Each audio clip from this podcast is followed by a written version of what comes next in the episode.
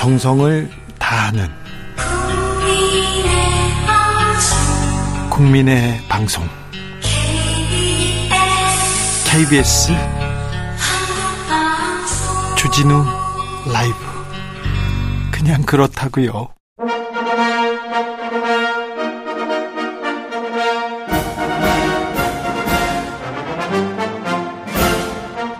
진짜 보수의 진짜 나라 걱정 이것이 보수다. 경제 전문가입니다. 이혜훈 전 의원 모셨습니다. 어서 오세요. 안녕하세요. 네. 자, 대통령께서 시정연설도 했고요. 네. 민생도 챙긴다고 해서 몇 가지 좀 챙겨 보려고 네. 모셨습니다. 아, 감사합니다. 먼저 먼저 저 어, 혁신위는 어떻게 잘 가고 있는 것 같습니까, 국민의힘? 어쨌든 그래도 이목이 집중이 되네요. 네. 그리고 뉴스가 많이 나오고요. 네, 일단 뭐 그 이 이슈를 정도면 뭐 절반은 성공 아닐까 해요. 그렇죠. 뭐첫 네. 번째 안도 대사면 사면 얘기하고 통합 얘기합니다. 네. 네. 괜찮은 것 같습니까? 어쨌든 뭐 이 정도면 그래도 네. 기대 이상인 것 같습니다. 자, 근데요.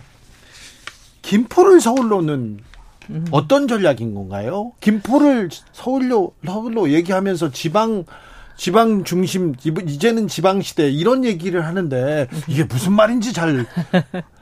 근데 이건 사실은 이제 네. 국민의 힘이 시작했다고 다들 이제 알려져 있는데 네. 실은 이게 국민의 힘이 시작한 게 아니고 네. 김동연 지사가 시작한 거죠. 김동연 지사가, 지사가. 했다고요? 네. 김동연 지사는 이거 말도 안 된다는 얘기를 했는데요. 그러니까 제가 너 김동연 지사가 그 말하는 거 보고 제가 놀란 게 김동연 지사가 분도를 시작한 것이잖아요. 그렇죠. 경기도를 북도와 남도로 네. 분도하겠다 그렇게 예. 시작을 해가지고 이 분이 한덕수 총리를 찾아갔잖아요. 예. 찾아가가지고 경기 북부 특별자치도 예. 이거를 해달라. 예. 그러면서 이거를 하는 이제 특별법을 제정해 달라라고 시작을 하면서 이제 그 특별법을 제정을 하려면 관련된 이제 절차를 밟아야 되잖아요. 그 절차를 밟는 거를 하겠다. 그러시면서 이분이 뭐라고 얘기를 했냐면 그거를 하는데 필요한 이제 관련법 하려면은 주민 투표를 시작해야 되잖아요. 예? 그거를 하겠다고 이제 허락해 달라 이러면서 그거를 하는데 김포는 이제 뺐어요. 경기 북도에서. 경기 북도에서 김포는 뺐는데 김포에게 선택권을 주는 걸로 그렇게 했잖아요. 그리고 김포 사람들이 가만 생각해 보니까 자기들은 선택권을 갖는데 경기 북으로도 안 가고 남으로도 안 가고, 가고 서울로 가겠다 이렇게 하고 그러면서 이제 경기 김포 사람들이 생각해 보니까 우리가 경기 북도가 되는 것보다는 어, 경기 북도 김포가 되는 것보다는 서울 김포가 되는 게 더 낫지 않겠냐 이렇게 살살 여론이 돈 거잖아요. 그래가지고 갑자기 이게 그냥 확 급불사를 타버린 거 아니에요. 그래서 이 사람들이 모여서 얘기를 하니까 근데 해필이면 김포시장이 국힘 소송이란 말이죠. 그리고 이 사람들 얘기가 슬슬 도니까 이 국힘 서울 김포시장이 국힘에 가가지고 우리 그냥 서울로 갈래요. 이렇게 하니까 당 대표가 어 그래 이렇게 받아버린 거 아니에요. 그래서 지금 국민의힘은 네. 국민의힘은 어 그래 그러면 우리 받아줄게 이렇게 된 거고 해필이면 서울시장이 또 국힘 소속이니까 네.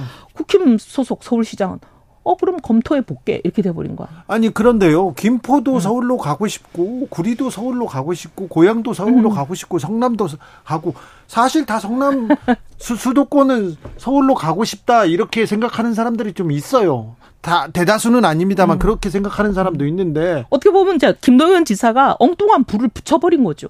또 김동연 지사가 불, 불을 지는 거. 김동연 지사는 이거 국토 갈라치기 하고 있냐 정책은 사라지고 정치만 남았다 하면서 반대 입장 밝혔거든요. 음, 본인이 북도와 남도를 나돌래다가 일이 이렇게 가버린 거죠. 그런데 경기도 음. 지사들은 역대 음. 북으로 남으로 이렇게 음. 얘기하면서 권역을 좀 어 뭐 권역을 바꾸겠다 행정 개편에 대해서 음. 구상안을 발표했어요. 근데 이제 사실 어떻게 보면 이제 음. 행정구역이라는 게 행정기관의 권한이 미치는 범위를 행정구역이라 그러는 거잖아요. 네. 근데 행정구역이라는 거는 뭐겠어요? 경제활동을 support 하는 거잖아요. 네. 근데 경제활동이 뭐겠어요? 그 경제활동이라는 거는 보면 지금 김포 지역을 놓고 보면 인구의 85%가 서울로 출퇴근하는 사람들 아니에요. 예. 근데 그 경제 활동을 support 어떻게 해주는 게 가장 효율적이겠어요? 그래서요. 서울로 간다고요? 이거 서울 사람들은 동의할까요? 김포 사람들은 동의할까요? 그리고 다른 경기도 사람들은 동의할지 이건 굉장히 예민한 문제 같은데. 예, 예민한 문제예요. 사실은 총... 이제 총선에 표를 얻자고 했다 이렇게 보기는 어려운 게 이게 표는 또 계산이 꼭 그렇게 간단하지만은 않을 거예요. 국민의힘한테 유리하지만은 않을 것으로도 보여요. 예, 저는 이거 표는 굉장히 복잡한 문제일 거라고 봅니다. 그래요? 음. 아, 네. 음. 참. 남경필 전 지사도 광역 서울도 이런 얘기를 한 적이 있는데 음. 김포 편입에 아, 수도권이 좀 술렁입니다. 이게 음. 총선에 어떤 어떤 영향을 미칠지는 좀 지켜보겠습니다. 자, 네. 윤 대통령이 국회에 가가지고 시정연설을 했는데 시정연설에서 여러 얘기를 했습니다. 혹시 좀 인상 깊은 대목이 있었습니까? 음, 뭐 예산이 이제 아무래도 좀, 네. 어, 문재인 정부 때는 달리 윤재인 예. 정부 때는 막 일단 확장 일본도였잖아요. 네. 근데 이제 확장 일본도로 안 간다는 메시지는 확실히 하신 것 같아요. 확실히 했습니다. 자, 네. 어, 확장 재정을 할 것인지 긴축 재정을 할 것인지 이건 판단에 따라 다른데요. 음. 지금 경기가 어렵고 경제가 음. 어렵고 서민들이 더 어려워지니 음. 정부가 좀 적극적으로 음. 적극적으로 예산을 좀 집행해야 되는 거 아닙니까? 아, 저는 이제 그게 저는 늘 반대했었거든요. 네. 왜냐하면 이제 재정 중독이 굉장히 심각한데 우리 문재인 정부가 저는 굉장히 잘못한 거, 제일 잘못한 거 하나를 들라. 그럼 그 재정 중독을 완전히 그냥 고착화 시켜 놓은 거. 코로나 때문에 서민들이 어려웠잖아요. 음. 중소상공인들 어려웠잖아요. 음. 문, 문재인 정부 말고 전 세계에서 돈을 풀었었습니다. 음. 그런 시기였어요. 근데 이제 재정 중독이라는 게 이제 뭐가 문제냐면 네? 재정 지출을 늘리면 경제가 좋아진다. 그 망상이 깨진 지가 오랜데 문재인 정부는 이미 이제 고리짝에 박물관에 들어박힌 그걸 자꾸 국민들한테 세뇌시킨 게 잘못이었어요. 낙수 효과가 깨진 게 음. 언젠데 지금 윤석열 정부에서는 계속 기업만 감세해주면 경기, 경기 나아진다, 경제 나아진다고 나아지지 않지 않습니까? 어, 낙수 효과 절대 안 되죠. 네. 낙수 효과 안 되고 네. 재정 지출 늘리면 경기 좋아진다는 거는 없어진 지가 오랜데 네. 자꾸 이제 그그 진보에서는 얘기하는 게 재정 지출 늘리면 투자가 늘어나고 그러면서 경기가 좋아진다 자꾸 그 얘기를 하는데 아니에요. 블랑샤드 페로티라는 사람이 들이 그 학자들이 이미 네. 연구해 가지고 네. 이미 학계에서 다 알려진 게 오래됐어요. 뭐냐면 네. 재정 지출 늘리면 오히려 성장 동력이 재정 지출 늘린 만큼 성장 동력이 떨어진다. 이게 이제 거의 뭐 확고하게 돼 있어요. 그럼 미국도 유럽도 다 잘못한 겁니까? 아, 그게 이제 그런 분야가 있는데 네. 근데 이미 이제 어 재정 지출을 그렇게 늘린 만큼 안 되는 게 어 뭐라 그래야 되나 이제 어떻게 말씀드리면 안 되는 게 이제 그 어 재정 지출과 통화 정책이 좀 다르기는 한데요. 네. 재정 지출을 그렇게 늘려서는 안 되는 거예요. 네, 알겠습니다. 지금 네. 국민의힘 음. 아, 여권 진영의 최고 저, 경제 전문가하고 지금 말씀을 하고 있습니다. 승수, 승수 효과가 1, 1이라는 거는 네. 늘린 만큼 떨어진다는 거예요. 자, 그런데요. 음. 어, 추경호 부총리가 경제 성장률 이 정도는 달성하겠다. 물가 이 정도로 잡겠다. 이렇게 얘기했는데 음. 그 약속 거의 못 지키고 있어요. 그잖아요? 네. 지금 저기 문재인 정부가 해놓은 거 그거 지금 영향이 지금 오는 거예요. 경제는 2년 뭐, 정도 이게 네. 이제 그 뭐라 그래야 되나 시차가 있는 있는 거거든요. 2년 시차 있어요. 그럼 올해까지는 음. 어렵다고 쳐요. 음. 내년도 어렵잖아요. 내년도 어려워요. 어, 내년도 음. 어렵잖아요. 음. 그런데 어, 조금 그러면 서민들하고 음. 서민들은 어떻게 해야 됩니까? 정부가 좀 잘해주기만을 바라는데 뭐. 세계 경기가 안 좋다더라. 그런데 우리 경기는 일본보다 미국보다 안 좋잖아요. 이거는 좀 정부가 잘해줘 잘해주면 조금 바꿀 수는 있는 거 아닙니까? 잘해야죠. 잘해야 네. 되는데 지금 어려운 건 사실이에요. 네. 사실인데 우리 정부는 지금 국가 부채 이게 지금 너무 어려운 게 음. 채권 시장에 국채 국가 부채를 너무 많이 해놔가지고 그것 때문에 회사채가 거의 뭐 완전히 구축 효과가 심각하잖아요. 근데 다른 나라에 비해서 국가부채 비율은 굉장히 좀 안정적이지 않습니까? 괜찮지 않습니까? 음, 근데 지금 구축 효과는 다른 나라보다 더 심해요. 그래요? 음. 가계 부채가 심각하고 가계 그러니까 개인들은 가난하고 기업은 부자고 어 저기 정부는 단단한 거 아닙니까? 근데 이제 우리 국가 부채가 예. 증가 속도가 너무 빨리 갔잖아요. 증가 속도는 빠르다. 어, 빠르다 보니까 구축 효과는 좀 심각하죠. 그렇습니까? 음. 자, 정치 얘기도 조금 물어볼게요. 네. 네. 유승민, 이, 이, 이준석, 예. 어. 신당을 만든다더라. 이런 얘기가 계속 모락모락 나옵니다. 아유, 하여튼 1년쯤 된 것 같아요. 1년쯤 된 거. 예. 자, 그럼 대표적인 정책통, 자, 경제통. 이혜훈한테 얘기했을 것 같은데요. 그런 얘기 안 했습니까? 아니요, 뭐 연락 끊어진 지가 한 4년 된 것 같은데요. 아, 그래요? 네. 같이 얘기하지 않습니까? 아니요, 뭐 단, 저기 결별한 지가 한 4년, 2020년부터 결별했으니까. 네. 네. 그분들하고, 그래. 아, 지금 조... 아 4년 4년 다 돼 갈래 그러네요. 그래요? 네. 자 신당에 대한 교감은 없습니까 일단? 아니 교, 그 신당은 고사하고 아예 결별한 게 2020년 초였으니까. 네. 네. 이뇨한 혁신위원장 뿌리치고 김종인 전 비대위원장 만났어요 이준석 전 대표가. 네. 그리고 이번에도 뭐 어, 뭐 대사면 얘기하는데 뭐 흥, 흥이다 이렇게 하고 이렇게 지나갑니다. 오늘 이렇게 보면 이준석 전 대표는 어떤 길을 갈 것 같습니까? 오늘 그 뉴스에 나오는 거 보면서 화가 많이 나 있구나 네. 그 생각은 했어요. 예. 어, 지금은 뭐 거의 분노가 꽉 차 있어가지고 네. 뭘 해도 받아들이기 어려운 시점, 그러니까 그 지금은 그런 상태구나. 네, 당과 앞으로는 조금 좀 뭐, 어, 변화의 여지가 있을지를 몰라도 오늘 시점은 어떤 변화도 없겠구나 그런 생각은 했어요. 네. 국민의힘에서는요 음. 경제 정책, 민생 정책 이런 거는 안 나오고 음. 혁신이와 뭐 혁신이와 반대하는 사람들 그리고 비윤 친윤 간에 이렇게 갈등 이런 얘기만 많이 나와요. 원래 보니까 네. 싸움 소식만 뉴스가 막 그렇게 나더라고요. 정책 얘기는 해도 뉴스 보도는 안 되고 네. 싸움 얘기만 막 그냥 연일 보도가 되는 것 같아요. 오랜만에 던진 그 서울 김 서울시 김포구 이 카드도 음. 사실은 정책이라고 보기는 보다는 이게 정치 카드 같아요. 청소년 음. 카드. 음. 뭐 던진 게 아니라 이제 어떻게 보면 김동연 지사가 던진 게 이제 커진 거죠, 뭐. 김동연 지사가 던진 겁니까? 그렇게 또 주장하시네. 네. 자, R&D 예산 좀 물어볼게요. 네, 네. R&D 예산이 많이 이렇게 삭감됐다 얘기하는데 그 줄일 때 줄이더라도 음. 이건 줄이면 안 되지 이런 시각이 많아요. 근데 이제 1985년부터 우리 R&D 예산이 재정 부분에서 나가는 게 굉장히 효과가 없고 민간 부분으로 옮겨간 지가 오래잖아요. 네. 그래서 사실 어떻게 보면은 뭐 반도체다, 뭐 전기 부분이다 하는 게 다 민간 쪽에서 많이 성과를 내고 있고 우리 재정 부분에서 투입하는 R&D 예산이 효과가 없어진 지가 오래됐어요. 그래서 그러면 음, 정부의 R&D 음. 예산 삭감은 이게 불가피하다 이렇게 음, 보시는군요. 사실 이제 어떻게 보면은 이제 체제 전환이 돼야 될 패러다임 시프트가 일어나야 된 지가 오래된 거죠. 네. 사실 그래서 이제 이것도 그 재정 부분에만 기댈 때는 아니기는 하다. 네. 그리고 오히려 민간 부분이 더 저기 생산성이 높은 그런 상황이기는 해요. 네. 음. 자 그리고요. 군인 장병들한테도 음. 월급은 올려준다면서 복지 예산은 다 삭감하고 그렇게 음. 조산모사 아니냐 이런 얘기도 있어요. 군인 장병들 예산은 사실 좀 아쉬운 대목이 있는데 네.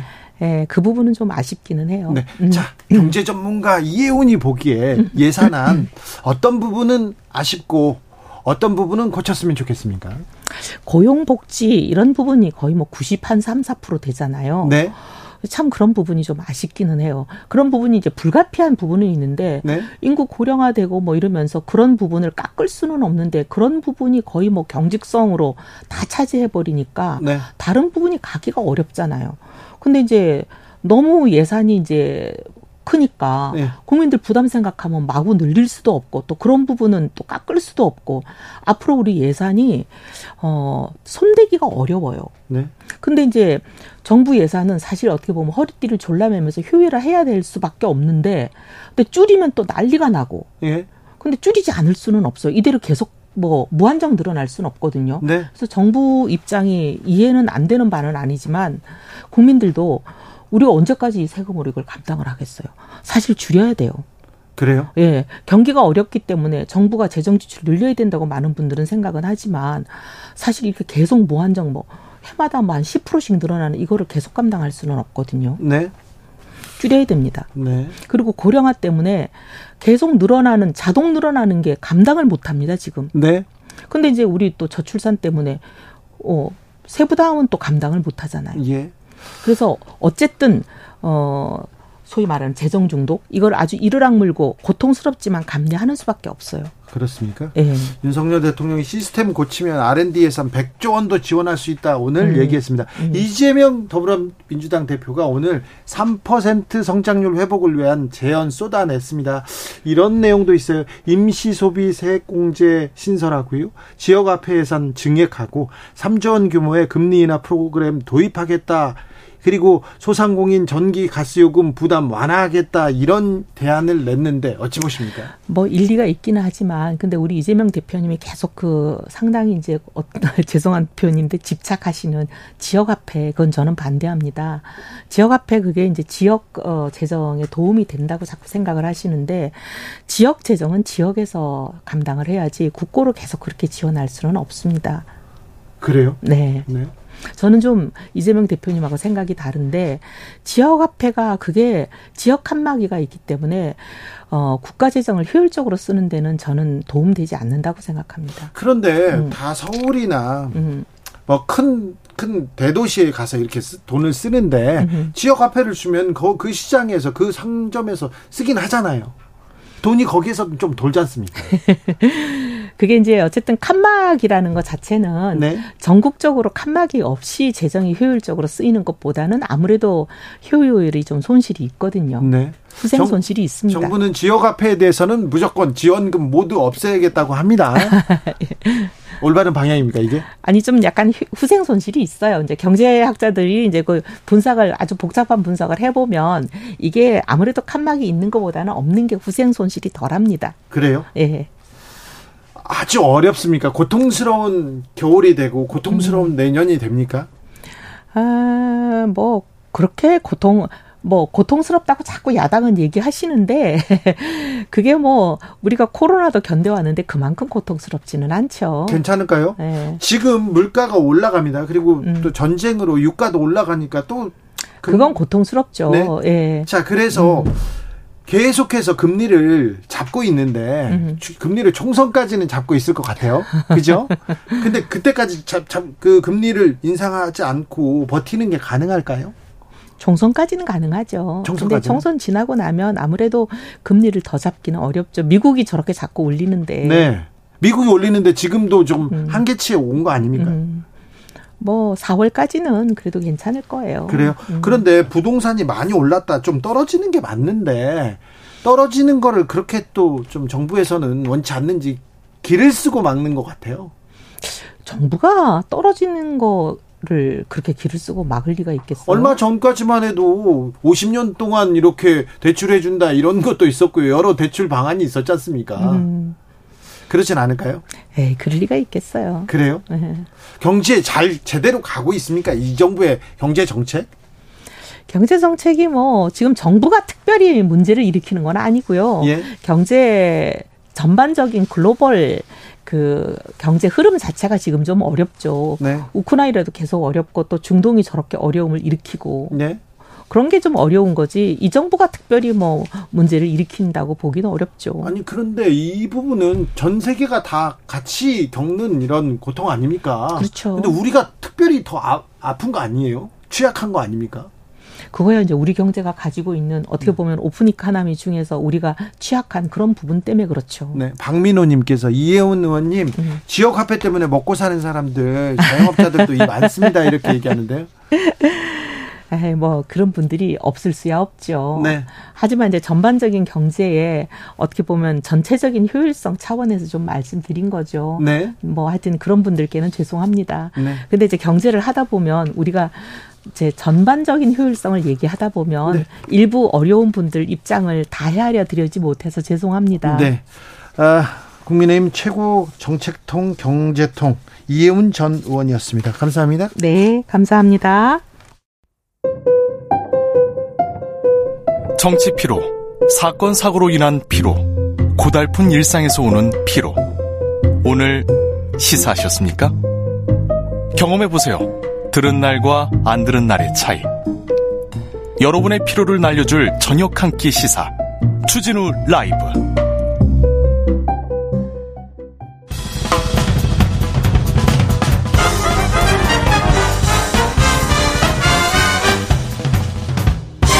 훅 인터뷰. 훅 인터뷰 이어가겠습니다. 더불어민주당 어제 총선 기획단을 출범시켰습니다.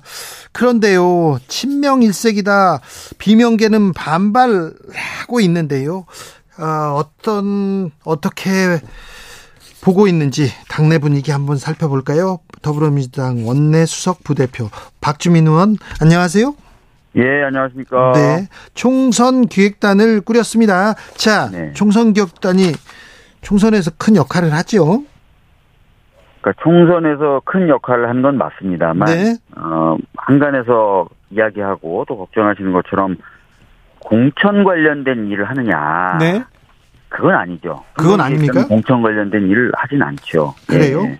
정책, 홍보, 뭐 조직 이런 역할을 담당하게 됩니다. 네. 예. 비명들이 이거 이재명 이재명 친명을 위한 그 당꾸리기 아니냐 이렇게 친명 기획단이다 이렇게 얘기하는데 이거는 지나친 우려입니까? 그래서 아까도 말씀드렸잖아요. 그러니까 예. 일부 걱정하시는 위원님들이 계신 것 같아요. 네. 그분들이 걱정하시는 부분은 공천 관련된 부분이시겠죠. 네. 근데 총선 기획단은 방금 말씀드렸던 것처럼 공천에 관여하는 조직은 아닙니다. 네. 알겠어요. 그렇기 때문에 너무 확대해서 해석하시는 것 같다. 이런 말씀 좀 드리겠습니다. 네. 네. 알겠어요. 네. 박주민 의원이 그렇다고 합니다. 네. 자객 공천한다. 어, 비명 반명한테는 계속해서 자객을 보낸다 이런 얘기도 계속 있는데 네. 이 부분은 그 이 총선 기획단이 꾸려졌다고 걱정할 내용은 아니네요. 그렇죠. 총선 기획단에서 공천을 하거나 뭐 어디에 누굴 보낸다거나 하는 그런 게 아니거든요. 네네. 네. 그래서 그 아까도 말씀드렸고 거듭 말씀드리지만 네. 아, 이 총선 기획단에 대해서 지나치게 큰 우려를 가지고 계신 건 아닌가 이런 네. 말씀드리겠습니다. 알겠습니다. 예. 국민의힘에서는 혁신위원회를 꾸려가지고 혁신한다, 사면한다, 통합한다 이런 얘기가 계속 나옵니다. 물론 네. 불협화음도 나오지만 계속해서 네. 혁신 그리고 혁신위원장에서 뉴스를 계속 만들고 있어요. 자 민주당도 네. 혁신해야 될 거 아닙니까? 개혁 카드 던져야 될 거 아닙니까? 예, 이제 뭐 민주당도 이제 총선 기획단 꾸려졌고 예. 정책이라든지 이런 쪽에서 어, 총선에 이제 주요한 공약이 될 만한 내용들도 생산해 내고 있고 하거든요. 그래서 네. 이런 것들을 저희들도 이제 순차적으로 보여드리는 시기가 올 겁니다. 네. 어, 다만 지금은 아, 그런 것들 준비하는 과정이다 이렇게 예. 말씀을 드리겠습니다. 알겠습니다. 예. 좀 기다려 보겠습니다. 네. 대통령이 국회 왔는데요. 네. 대통령의 변화 보셨습니까? 느끼셨습니까? 뭐 예를 들어서 뭐 어, 시정연설에서 전 네. 정부 탓을 하던 관행에서 벗어나서 전 정부 탓을 안 했다든지 네. 또는 이제 그 여당보다 야당의 대표나 원내대표를 네. 먼저 호명했다든지 뭐 네. 이런 부분을 거론하면서 네. 태도가 달라졌다 이렇게 지금 얘기를 어, 하고는 네. 계시는데 네. 실제로 그런 걸 가지고 달라졌다라고 부르긴 좀 어렵겠죠. 아 그렇습니까? 어, 예, 저희들이 사실 계속해서 지적해 왔던 게 어, 시정연설이라는 것은 이제 예산에 대한 그 호소 아니겠습니까? 네. 어, 저희들이 이제 이 예산에 대해서 계속 지적해왔던 문제점들이 있었어요. 예를 네. 들어서 R&D 예산이 대폭 삭감됐다든지, 네. 아, 청년 관련된 일자리가 대폭 삭감됐다든지, 네. 소상공인을 위한 예산이 많이 삭감됐다든지 이런 얘기들을 계속 했거든요. 그리고 네. 심지어는 여당에 있는 의원님들도 그런 취지로 발언들을 많이 하셨어요. 그러면 정말 뭔가 얘기를 듣고 반성하고 소통한다. 그러면은 그런 지적들 예산안에 대해서 그동안 진행되었었던 야당과 여당의 일부 인사들의 지적에 대해서 뭔가 좀 수용하는 모습을 보여주는 것이 가장 어, 긴 모습을 보여주는 모습이겠죠. 네. 근데 어, 시정연설 내용을 쭉 보시면 아시겠지만 아, 이번에 정부가 편성한 예산에 아무런 잘못도 없다는 겁니다. 아 그래요? 그대로 가겠다는 거예요. 그러니까 예. 이제 뭐 누구를 먼저 오면했다 뭐 이, 이게 중요한 게 아니라 내용이 중요한 건데 네. 내용상에는 아무런 변화가 없었어요. 예. 그렇습니까? 네. 네. 내용상 그리고 인물상도 변화가 없어 보입니다. 국민의힘에서는 친윤 이철규 의원 인재 영입 위원장으로 컴백시켰습니다. 네. 그렇죠. 사실은 이제 인재 영입 위원장이 새로운 인재를 영입해서 사실은 이제 기존에 있는 어떤 지역구에 보내기도 하고요. 또는 네. 어, 전략공천 지역으로 확정된 지역에 보내기도 하고 이렇거든요. 그렇죠. 그러니까 사실은 이제 기존에 있는 인물들에 대한 물갈이 역할에 큰 역할을 차지하는 부분이 바로 인재 영입위원장이에요. 네. 근데 거기에 소위 말하는 친윤 중에서도 친윤을 보냈던 거죠. 네. 이, 이 얘기는 이제 어, 당 우위의 어떤 공천, 당 중심의 선거, 어, 당과 소통하는 대통령실, 뭐 이런 것과는 거리가 먼 모습을 보여준 거죠. 아, 그렇습니다. 네. 근데요, 그러면 네. 민주당의 총선 기획단장, 국민의힘의 인재 영입 위원장, 어디가 네. 권한이 더 센 거예요? 어디가 힘이 세요? 그러니까 아까도 말씀드렸지만 총선 기획단은요, 네. 과거에 뭐 선례라든지 또는 당원 단계 규정 다 보십시오. 공천을 하는 데가 아니에요. 공천하고는 무관합니까? 예, 정책을 생산하고 홍보를 어떻게 할지 기획하고 하는 단위예요. 홍보를 어떻게 할지, 정책을 어떻게 어, 정하고 홍보를 어떻게 할지, 돈을 어디로 보낼지 이런 거 하는 거지 않습니까? 아니 그렇게 얘기하시면 예를 들어서 그럼 공천을 공천을 하는 게 아니라 정책을 이렇게 막 해가지고 누구를 배제하는 공, 정책을 내나요? 네, 그런 거 아닌가요? 네. 아니 어느 어느 동네에 유리한 어느 지역에 유리한 이런 공천 뭐지 공약을 내나 내놓는다던가 아니면 홍보 예산을 누구한테 더 준다던가 그러지 않습니까? 그, 그런 건 아니, 아니고요. 그래서 네. 실무단이라고 보시면 맞고. 아, 총선을 치르는 실무하는 네, 단장이다? 실무단이라고 보셔야 될 것 같고요. 예. 그래서 이제 지나치는 우려를 하실 필요는 없습니다. 알겠습니다. 네. 자. 자, 은평을 지역구로 가고 있는 박주민 의원? 네네네. 네. 고향 사람들이 은평에 많이 출근하죠. 음, 은평도 그렇고 은평을 거쳐서 이제 네. 주로 이제 시내 쪽으로 많이 어, 직장을 가지신 분들이 계셔서 왕복을 많이 하시죠. 예. 그러면요. 그러면 서울시 김포구 자 행정 행정 지역을 바꾸겠다. 서울 김포 서울 편입 문제는 어떻게 보십니까? 저희들이 뭐 대변인도 그렇고 뭐 여러 통로로 지금 말씀을 계속 드리고 있는데요. 어, 저희들이 봤을 때는 그렇게 신중한 검토 끝에 나온 이야기는 아닌 것 같습니다. 뭐 지역의 어떤 문제를 해결하는 데 있어서 큰 도움이 되는 것도 아닌 것으로 보여지고요. 네. 그래서 저희들은 계속해서 얘기하는 것은 지역이 갖고 있는 또 겪고 계신 어려운 문제를 실질적으로 해결할 수 있는 그런 방안들을 먼저 좀 찾, 찾는 것이 필요할 것 같고요. 네. 그 다음에 행정구역 개편이나 이런 부분은 어, 국가의 균형 발전이나 이런 것들을 토대로 좀 고민을 해서 좀 신중하게 접근하는 이런 자세들이 좀 필요한 것 같아요. 예. 그래요?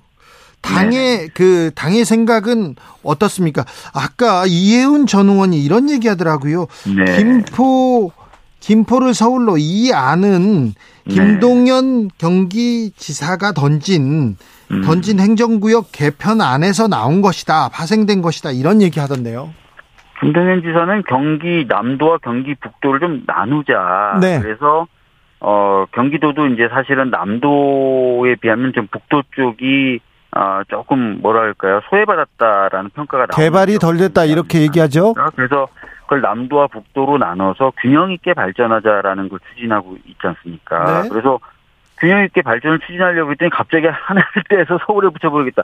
이게 같은 맥락의 고민인지 잘 모르겠는데요. 저는. 네. 네. 자, 경기도 다른 지역에서도 서울로 편입시켜 주세요 얘기가 나올 텐데 이 얘기가 계속해서 좀 총선 앞두고 뜨거운 감자가 될 것 같습니다. 음 아무래도 뭐 불편을 겪으시거나 이런 분들은 그런 얘기를 계속 하실 수 있는데요. 사실은 어 행정구역을 서울로 바꾼다고 해서 여러 지역이 각각 겪고 계신 어려운 점이 바로 해결되는 게 아니지 않습니까? 네. 뭐 교통 문제라든지 교육 문제라든지 각종 문화 인프라 문제라든지 이런 것들은 행정구역을 서울로 바꾼다고 해서 해결되지는 않거든요. 예. 그래서 오히려 이제 그런 문제들을 직접 해결할 수 있는 방법들을 책임감 있게 내놔야 되는데 네. 여당이 좀 그런 건 안 하고 갑자기 뚝 행정구역을 어, 바꾸는 식으로 풀어버리겠다. 그거면 다 풀린다처럼 얘기를 하고 있는 것 같고 예. 오히려 그렇게 얘기하면서도 또 국민의힘 의원님들 만나보면 아유 자기네들이 뭔가 이 그 관심을 끌고 있다는 것에만 좀 집중하시면서 기뻐하시는 모습들. 네, 저, 국민의힘에서는 지금 고무적이에요. 우리가 네, 던진 네, 정책에 굉장히 큰 네. 이슈가 됐다고.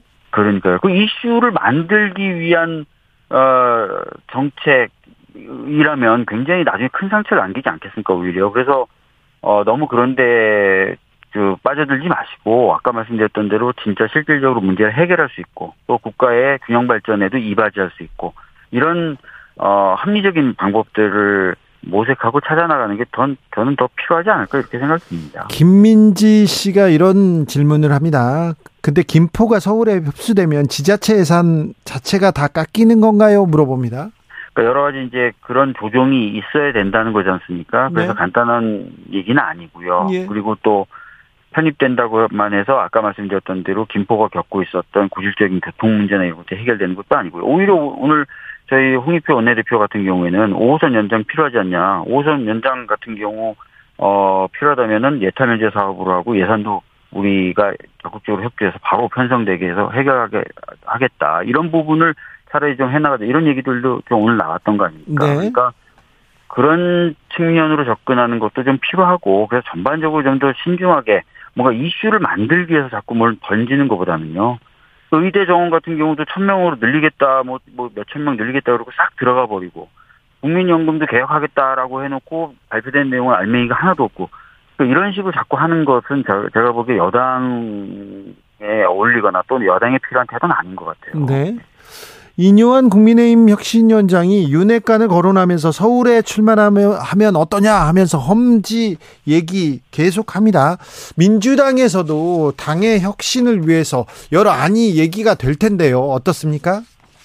네, 뭐 그런 얘기는 이제 저희들도 되긴 될 건데요. 아까도 말씀드렸던 대로 저희들은 지금 현재 그런 내용들을 준비하는 과정입니다. 그래서 그래요? 이후에 뭐 여러 가지 이야기가 나올 것이고요. 예. 그리고 예. 어, 전에 보면은, 전에 보면은, 이제 뭐, 중진 의원님들이나 여러 의원님들이 스스로 여러 가지 그, 그, 실행하시는 모습을 보여주시기도 했죠. 그래서 뭐, 지금 현재 상황을 놓고 뭐 국민의힘과 저희 당을 바로 비교하시는 것보다는 조금 음. 지켜봐 주셨으면 좋겠습니다. 네. 네. 자, 박주민 의원, 세월호 변호사 박주민 의원한테 하나 물어볼게요. 네, 오늘 네. 대법원에서 네. 세월호 구조 실패. 네. 구조하지 않았습니다. 국가는. 네. 전 국민이 다 지켜봤습니다. 그런데 네. 해경 지휘부 9명 모두 무죄 확정됐습니다. 참사 9년 만에 나온 판결이라는 게 또 가슴이 아픕니다. 어떻게 보셨어요? 그 사실 이렇게 되면은 이제 현장에 출동한 실무자들 외에는 거의 책임을 안 진다는 논리가 성립하게 돼요. 예. 어, 그렇게 되면은 사실은 어, 전체적인 어떤 지위나 컨트롤 이런 부분에 대한 책임을 묻기가 어려워지고 네. 또 어, 안전을 위한 큰 정책 변화나 이런 것들 가져오기 어려워지게 됩니다. 네. 그래서 이번 대법원 판결은 저도 좀 더 분석은 해봐야 되겠지만 네. 혹시 그런 쪽에 안 좋은 시그널을 주는 것 아닌가 어, 굉장히 좀 답답한 마음이 있고요. 네. 분명 저희들이 눈으로 봤습니다. 그 당시에 아 컨트롤 타워가 부재했던 모습들 저희들 다 보지 않았습니까? 그랬던 어, 기업과도 배치되는 어, 사실과도 좀 배치되는 부분이 있는 그런 판결 아닌가. 그래서 네. 좀 아쉽다. 이런 네. 말씀 좀 드리겠습니다. 마지막으로 네. 윤석열 대통령 국민의힘은 이렇게 하고 있다. 많은 비판을 하셨는데 민주당은 네. 어떻게 하겠다. 어떻게 잘하겠다. 얘기해 주십시오. 네, 일단 뭐 오늘 그 이재명 당대표의 기자 간담회가 있었습니다. 예. 보신 분들도 계실 텐데 현재 우리나라가 겪고 있는 그런 부분을 해결하기 위한 국가의 역할을 좀 제시했고요. 아, 그런 역할에 걸맞는 예산이라든지 경제정책에 대한 제시도 했습니다. 저희들은 어, 비록 야당이지만 국민의 어려움과 이런 것들을 챙기기 위해서 열심히 노력을 할 거고 필요하다면 대안도 열심히 낼 겁니다. 그리고 여당과 정부가 어떤 정책적 방향, 국정 운영 방향을 쇄신하고 민생을 위주로 하겠다면 저희들 적극적으로 찬성하고 협, 협력할 생각도 있습니다. 예. 그래요? 네네. 미, 저 윤석열 정부가 태도를 바꾸고 어, 정책 기조를 바꾼다면 적극적으로 협력한다고요? 악수도 네, 잘하고요? 민생을 위해서 여러 가지 바뀐 모습을 보여준다면 네. 저희들은 당연히 협력을 하죠. 예. 알겠습니다. 여기까지 듣겠습니다. 아, 더불어민주당 박주민 의원이었습니다. 감사합니다. 네, 감사합니다. 교통정보센터 다녀오겠습니다. 공인혜 씨.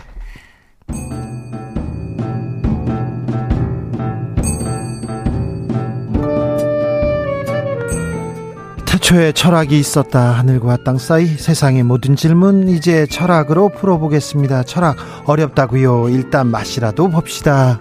철학의 맛. 정치 철학자 김만건 박사 오셨습니다. 예, 안녕하십니까? 조영근 소셜랩 접경지대 소장 오셨습니다. 예, 안녕하십니까? 네. 두 선생님들 가을 타십니까? 전 가을 많이 탑니다. 뭐 저는 그 어렸을 때는 가을만 탔던 것 같은데 네. 뭐 요즘은 봄도 타고 여름도 타고 돈 안 드는 거 다 타요. 예, 네, 맞습니다. 이게 나이 먹었다는 거예요. 네. 비가 네. 오면 비가 와서 예, 예, 뭐 비가, 바람이 불면 예, 바람, 바람 불어서 눈 네. 내리면 눈 내려 가지고 또 예. 네, 하늘이 맑으면 맑아도 네. 그렇습니다. 네. 저는요 가을만 오면 이렇게 우울해요. 아우 우울하고요. 네. 네. 어, 뭐 뭐, 그래요, 막. 계속 손을 벨벨 꼬고. 막 헤드폰 줄 잡아다니고. 네. 네. 어, 좀 떠나버린 것 같고, 막. 네. 우울하고요. 상실감 그러구나. 느껴지고, 그렇습니다. 아이고. 그러다가, 그러다가 이렇게 고개를 돌려보고, 뉴스를 보고, 세상을 음. 보잖아요. 음. 불안해집니다.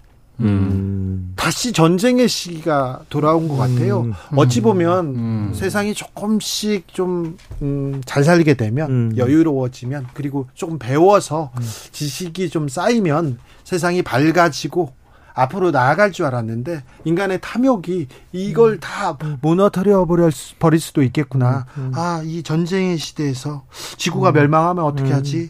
아, 불안하다. 이렇게 사는 게 맞는 것일까? 이렇게 생각하는 분들이 굉장히 많습니다. 가을에 생각이 생각을 꼬리를 물고 잡생각이 자꾸 불안하게 만든다. 그런 분들이 많습니다. 제가 어, 정치자 질문들을 다 지금 종합했는데 종합했는데 그렇습니다. 음. 가을에요. 불안해요. 선생님. 뭐 이렇게 사실 지금 이제 우리가 불안의 시대라고 해도 뭐 과언이 아닌 시대를 살고 있는데요. 그렇습니다. 예, 사실 이게 우리가 항상 이제 불안이 좀 덜 하려고 한다면 근본적으로 저희들이 좀 안정감이 있어야 되고 그리고 뭔가 신뢰할 만한 상태의 사, 우리가 삶을 살아야 되는데 네. 근데 근본적으로 우리가 뭐 1980년대 이후에 들어오면서 경제적으로 들여다보면 우리가 직업을 보면 정규직이 사라지고 네. 맨날 우리가 또 이제 뭐 사실은 비정규직이 만들어지고 네. 그리고 이제 그런 가운데서 또 우리는 뭔가 생활은 풍요로워지고 세계는 풍요로워지고 있는 것 같은데 나는 내 그렇죠 내 삶은 뭐 이렇게 또 풍요로워지고 있나라는 것 생각 그것을 넘어서 어 내가 이렇게 지금 우리가 이렇게 오래 살고 길게 살 게뭐 이렇게 되는데 내가 그러면 긴 그런 삶을 잘 살 수 있을 만큼 잘 준비가 되어 있나라는 어떤 그런 생각도 하게 되고 예. 이제 그런 생각을 하다 보면 거기에 대해서 대부분의 사람들이 다 불안감을 느끼게 되거든요. 그래서 실제로 이게 하나 예를 들자면 우리나라 중산층에 들어가시는 분들한테 한 그 저희들이 그 어, 그 NH투자증권 100세 시대 연구소에서 2015년인가 16년인가에 조사한 내용인데요. 실제 중산층에 들어가시는 분들한테 여러분은 중산층이십니까? 물었더니 79.1%가 아니라고 답하거든요. 예전에는요. 예, 예. 중산층입니까? 그러면 저는 중산층인 것 같아요. 그렇게 대답하는 분들이 그쵸. 많았는데 그쵸. 그 수치가 예. 점점 좀, 점점 줄어들고 있는 거죠. 예. 70% 넘었는데 지금은 예. 30%대까지 줄었어요. 예. 그러니까 그런 걸 우리가 이렇게 들여다보면 실제로 많은 사람들이 어떤 삶의 안정감 그리고 내가 그러니까 이게 일종의 각자 도생의 세계인 거죠. 이 각자 도생의 세계에서 삶의 안정감이 없고 나 스스로 살아남아야 된다라는 어떤 그런 관, 관념이 강해질수록 이 불안은 그냥 일상에 깔려 있을 수밖에 없다라는 생각이 들어요. 예. 그래요. 예, 조금 전에 말씀하신 내용에 다 동의한다는 걸 전제로 네. 저는 약간 다른 각도에서 음. 얘기 한번 해보겠습니다. 제가 오늘 여기 오기 전에 어떤 다른데 학회에 참석을 했었는데 거기 어떤 발표자께서 불안해질 권리에 대해서 얘기를 하시더라고요. 네. 그래서 아이고야 이거 우연의 일치다. 네. 근데 이제 이게 어떤 이야기였냐면 시설에 갇힌 장애인들, 장애인 인권에 대해서 이분이 발표를 음. 하신 건데 장애인들 시설 장애인들 같은 경우는 삶을 선택할 권리가 없다는 거예요. 음. 그러니까 불안도 없다는 겁니다. 이 불안이라고 하는 것이 기본적으로 불확실한 미래에 대해서 선택할 자유가 있을 때 생기는 게 음. 불안인데 에, 그런 점에서 우리 삶이라고 하는 것이 사실은 불안이라는 것이 굉장히 근원적인 조건이라는 것이죠. 근본적으로는 죽는다는 사실에서 나오고 또 내일을 모른다는 사실에서 나오는 것인데 음. 또 동시에 그렇기 때문에 무언가를 선택을 하고 자기 삶을 음. 개척해 나가야 되는 거죠. 음. 근데 이제 시설 장애인들 같은 경우에는 완전히 갇혀서 거기에서 선택의 자유가 없기 때문에 불안도 없다라는 거예요. 근데 사실은 요거를 약간 길게 생각을 해 보면 우리가 불안해지기 싫어서 불안을 자기 삶의 근본 조건으로 받아들이지 않고 불안해지기 싫어서 무조건 안정만 추구하다 보면 예를 들면 부모 말만 듣는 뭐 예를 들면 마마보이라든지 음, 음, 음. 아니면 아주 강력한 지도자 아래 그가 시키는 대로 하면 된다.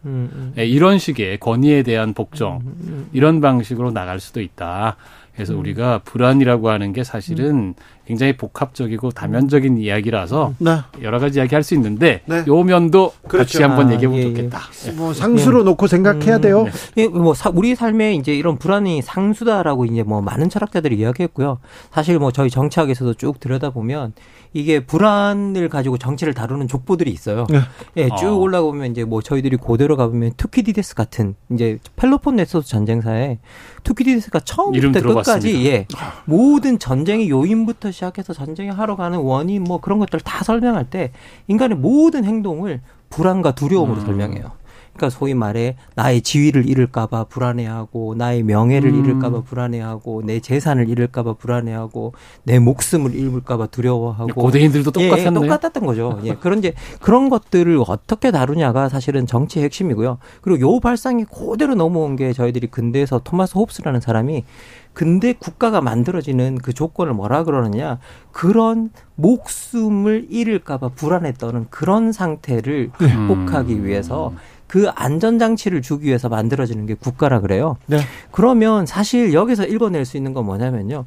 국가의 가장 중요한 기능이 이 사람들의 불안을 다뤄주는 거라는 거예요. 음. 예. 네, 불안을 네. 줄여줘야 네. 되는 불안을 줄여줘야 그렇죠. 되는 거죠. 네. 그 불안감을 줄여주고 그 불안감이 우리가 뭐 아예 뭐 안전하다는 뭐 그런 것들이 우리가 치안이니 뭐 이런 걸 제공하는 게 사실은 그런 불안감을 줄여주는 아주 중요한 일부 중에 하나인 음. 거죠. 예. 김종무님께서 상실의 시대입니다. 어떻게 좀 살려주세요, 교수님들 얘기하고요.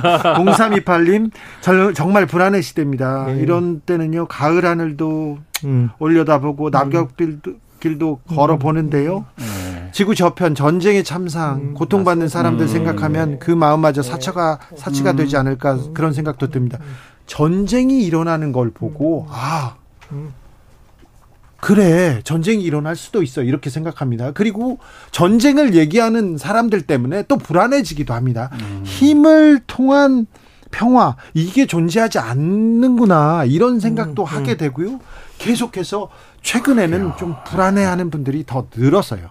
아니 사실 이게 저도 이제 전, 전 항상 문명사를 보면서 느끼는 게 뭐냐면 문명이 진화하면 진화할수록 우리가 전쟁의 규모도 커지고 음. 그리고 전쟁의 잔혹함도 아주 더 많이 뭐, 죽어요. 예, 그러니까 그 심화되고 음. 그리고 이제 결국은 20세기는 세계 대전 두 번을 거치면서 철학에서의 악의 개념조차 바뀌거든요. 음. 왜냐하면 그 이전에는 항상 악이 자연에 있다고 생각했어요. 뭐 음. 대, 자연의 대재해 뭐 이런 걸 겪으면서. 근데 20세기 넘어오니까 이는 자연의 대재해가 문제가 아니라 인간이 이성의 절정인 과학을 이용해서 사람들을 학살하고 죽이기 시작하는 거죠. 음. 이제 그런 것들을 우리가 실제로 경험하면서 어떻게 보면 인간에 대한 신뢰를 잃었고요. 음. 그리고 그 인간에 대한 신뢰를 잃으면서 인간 이 악의 본연적인 것이 자연이 아니라 인간에 깃들었다. 음. 우리 이 인간의 악을 어떻게 어, 다뤄낼 것인가. 이것들이 어떻게 보면 가장 중요한 주제가 되는데 사실 이게 우리가 인간에 깃든 악이라는 것들을 항상 생각해 본다면 주변을 돌아다 봤을 때 사람들에 대한 신뢰를 잃기가 너무 좋아요. 신뢰를 음. 잃기가 너무 너무 너무 쉬운 상태고 그리고 이제 다 사람들에게 신뢰가 없는 상태라고 한다면 그건 자연히 불안 상태가 증가하게 돼 있고요. 음.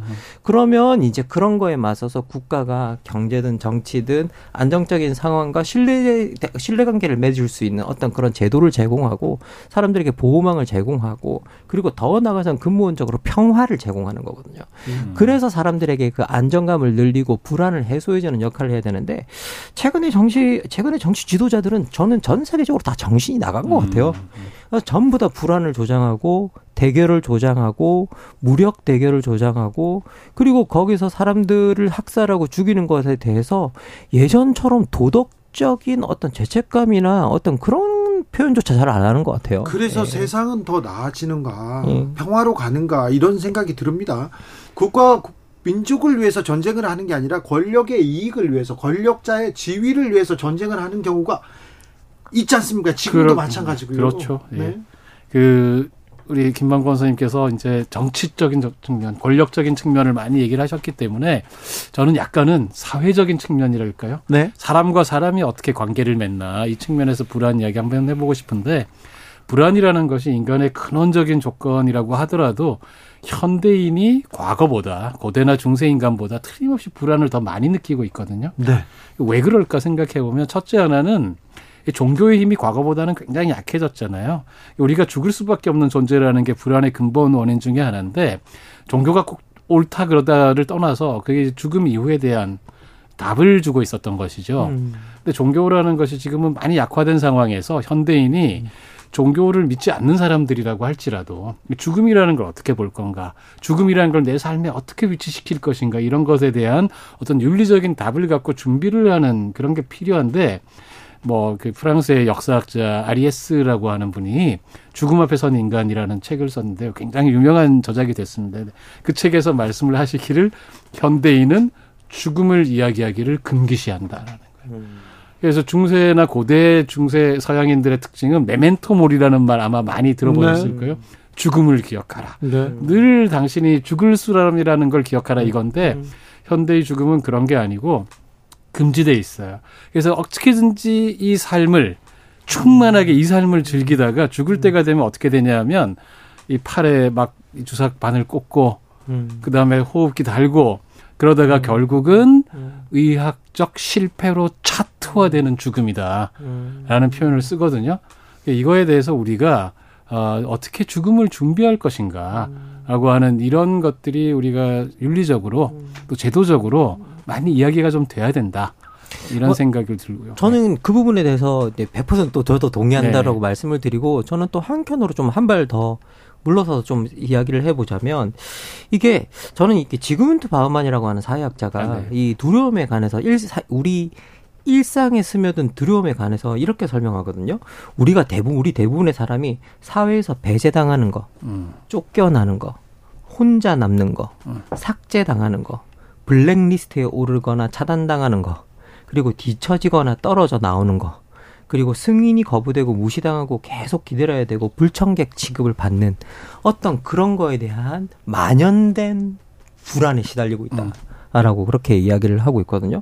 저는 이게 주로 경쟁이 심하고 생존에 대한 전망이 명확하지 않고 사람에 대한 신뢰 상태가 부재한 어떤 그런 사회에서 나오는 심리적 상태라고 생각을 하는데 근데 저는 이게 정말 많은 사람한테 퍼져 있는 현상인 것 같아요.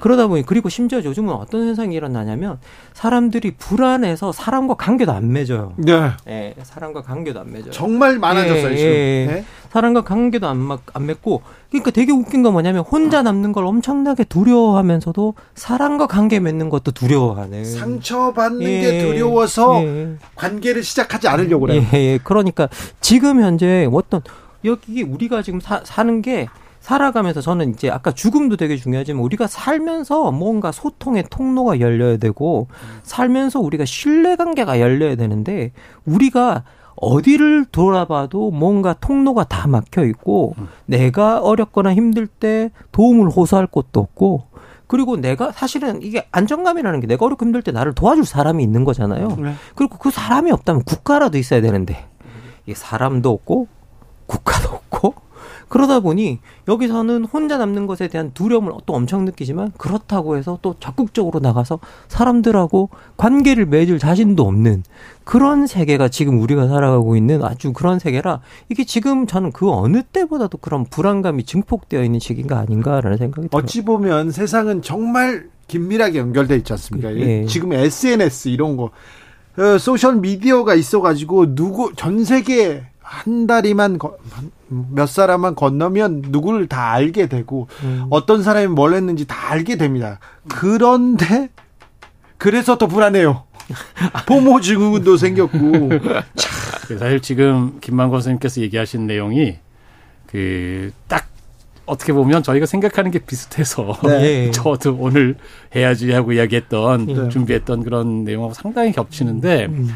결국은 사실은 이제 한편으로는 공동체 무너졌잖아요. 가족도, 지역도, 뭐 종교 공동체도 무너지고 모든 불안을 홀로 감당해야 된다라는 음, 그렇죠. 거죠. 이게 사실 제일 큰 문제고 그러다가 특히 우리 20세기 말 이후에는 소위 말해서 각자 도생 무한 경쟁 사회가 됐잖아요. 네.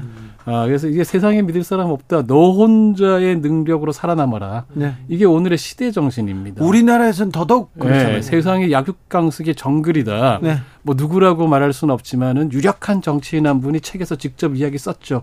우리 사회 이렇게 가야 된다라고 네. 이렇게 쓰신 분도 있어요. 근데 어, 이게 사람을 극도로 불안하게 만든단 말이죠. 음. 그래서 아까 뭐 지그문트 바우만이라는 음. 이 철학자, 음. 아, 저기 사회학자 얘기를 네. 하셨지만 그분이 그런 얘기도 하셨다고요. 이게 어, 옛날에는 파라, 저기 일하라고 채찍질하는 파라오의 십장이 있었는데 오늘날에는 그 필요하지 않다. 오늘날에는 사람들이 그 채찍질을 자기가 스스로 한다. DIY 채찍질 시대다. 네. 채찍질을 DIY로 한다. 자기를 음. 계속 채찍질한다는 거예요. 살아남으라고. 우리나라는 음. 더더욱 그렇잖아요. 학생 음. 때부터. 음. 좀 쉬는 게 죄예요. 그, 러게잠 말이에요. 오늘 몇 시간 잤다고. 오, 네. 죄. 네. 잠을 자는 게 죄야. 그러게 말이에요. 그 한중일 그 한중일 미국 그 대학생들에게 그쵸. 어, KDI에서 너의 고등학교 생활은 어땠느냐를 조사한 자료가 하나 있어요. 음. 거기에 보면 우리나라 학생들은요. 80% 이상이 나에게 고등학교는 살아남기 위한 전쟁터였다고 답해요. 83%. 압도적으로 높은. 아니 우리나라 제도가 그렇잖아요. 정글에 네. 밀어넣고 삶은 정글이야. 어차피 네. 그냥 외워, 그냥 살아남아. 네. 약육 강식이야. 이 얘기를 언제부터 들었습니까? 그러게 말입니다. 이게 한국이 좀 더 심한 게, 뭐, 여러 가지 지표들에서 다 나오거든요. 저희가 뭐, 행복도 조사 이런 거 해봐도 늘 좀 나쁘게 나오고 이런 거 있는데, 올해 나온 그 2023년 레가툼 번영 지수라고 이제 해마다 발표되는 여러 나라 비교한 세계 한 160개 국가 비교한 그런 그 주시가 나오는데 우리나라가 그 사실은 전체 순위는 상위권이더라고요. 왜냐하면 GDP나 이런 것도 음. 포함이 되기 때문에 전체 순위 29위를 기록을 했는데 문제는 아까 말씀하신 그 사회적 신뢰를 그렇죠. 이야기하는 사회적 자본이라고 보통 얘기를 합니다. 그렇죠. 믿음이 얼마나 이 사회에 잘 서로 간에 믿고 있나 이거는 107등이에요. 그래서 이게 계속해서 지금 떨어지고 있습니다. 10년 음, 전보다 음. 12단계나 떨어졌거든요. 그래서 이게 우리가 서로 믿지 못하고 음. 어 그야말로 대결하고 음. 세상에 믿을 건 나밖에 없다. 음. 사회 추세가 전반적으로 이렇게 음. 가는 게 원래도 인간에게 근본적인 존재의 불안이 있지만 그 불안을 통해서 내 삶을 개척해 나가는 이런 용기나 미래에 대한 기대로 나가는 게 아니고 나부터 살고 보자라고 하는 극도의 불안감으로 우리 사회가 지금 떨어지고 있는 거죠. 그렇죠. 그럼 사실 저희들이 이제 여러 통계들을 들여다보면 한국의 부모들이 자녀들한테 타자들을 배려하고 관용하라고 안 가르친대요. 그 통계들을 들여다보면 우리나라가 네. 그 관용도에서 가장 뭐 조사국 중에서 가장 낮게 나오고 예, 이러는 게 상당히 네. 많거든요. 네. 예. 저는 그 취재 할 때 보면요. 우리나라가 다른 나라에 비해서 사기범 있잖아요. 사기꾼들이 많아요. 큰 사기꾼들이. 대단한 사기꾼들이 많이 나오고, 아. 그리고, 아, 아, 전 여러 분야에 대해서, 또 저기 외국 기자들하고도 얘기해 볼 거 아닙니까?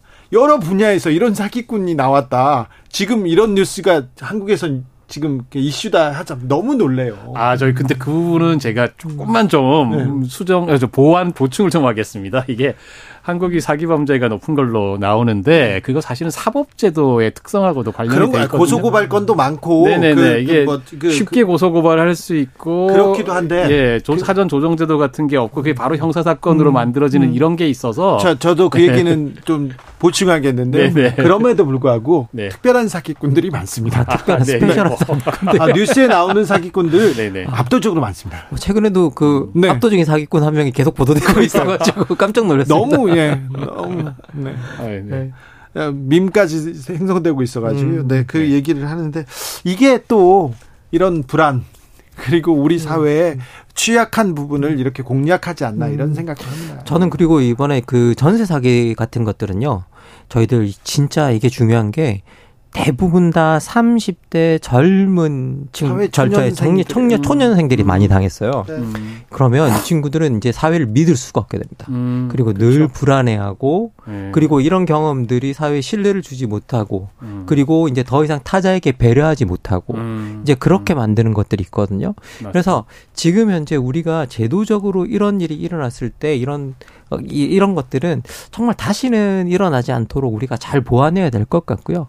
그리고 기본적으로 아까 사기 계속 그런 걸 말씀하셨는데 이게 사실은 남한테 속는 경험은 폭력의 경험보다 더한 경험인 것 같아요. 사실 음. 대부분의 사람들에게 그 크게 속는 경험들. 네. 그래서 우리가 기본적으로 신뢰를 줄 수 있는 어떤 음. 그런 틀을 좀 만들어야겠다는 생각이 들어요. 음. 예. 그럴까요? 신뢰 네. 문제일까요? 그, 그, 결국은 그 신뢰를 저는 정치가 만든다고 생각합니다. 맞습니다. 그 부분은 근본적으로, 정, 정치가 근본적으로 정치가 만든다고 네. 생각합니다. 네. 예. 거기에 대해서 우리 시민들이 적극적으로 참여를 음, 해야죠. 네. 네. 이 불안 포기하면 안 됩니다. 그렇죠. 음. 불안한 시대에 어른들이 그리고 네. 지도자 국가가 음. 조금 더 역할을 해야 된다는 네. 생각을 또 하 게 됩니다. 음. 불안한 미래. 음. 아, 어디서부터 이 불안을 없앨 수 있, 불안의 반대가 뭡니까? 어, 뭐 저는 아까도 계속 말, 말씀드렸지만 불안의 반대는 저는 신뢰라고 생각합니다. 신뢰. 아, 저는 예, 저는 신뢰라고 생각합니다. 예. 비슷한 말인데 저는 그냥 네. 키워드를 연결이라고 해보면 어떨까 싶어요. 연결이요? 예. 예. 아, 다른 이들과 연결되는 것. 네. 음. 자, 철학의 맛 오늘 결정적 한마디로 마침표 찍어 볼까요? 네, 저 아까 이제 그 우리 또 소장님께서 이 연결 말씀해 주셨으니까 네. 불안하지 않은 연결의 세계. 아, 예. 소장님? 예, 불안은 우리 삶의 근본 조건이라 부정할 수 없는데요. 네. 다른 이들과 잘 연결되면 그 불안을 통해서 한 번뿐인 우리 삶이 오히려 더 풍요로워질 수도 있지 않을까 네. 생각해 봅니다. 아, 가을이에요. 우울해요. 불안하다. 그러면 주위를 음, 둘러보고. 음, 그렇죠. 예. 아, 네. 사람들의 손을 잡으면 예. 조금 예. 더 나아지겠죠. 예. 그리고 전 정말 다시 강조하지만 그 기본의 판을 깔아주는 게 정치의 역할입니다. 음. 알겠습니다. 김만곤 박사님 감사합니다. 조영근 소장님 감사합니다. 예, 고맙습니다. 저 주진우 라이브 여기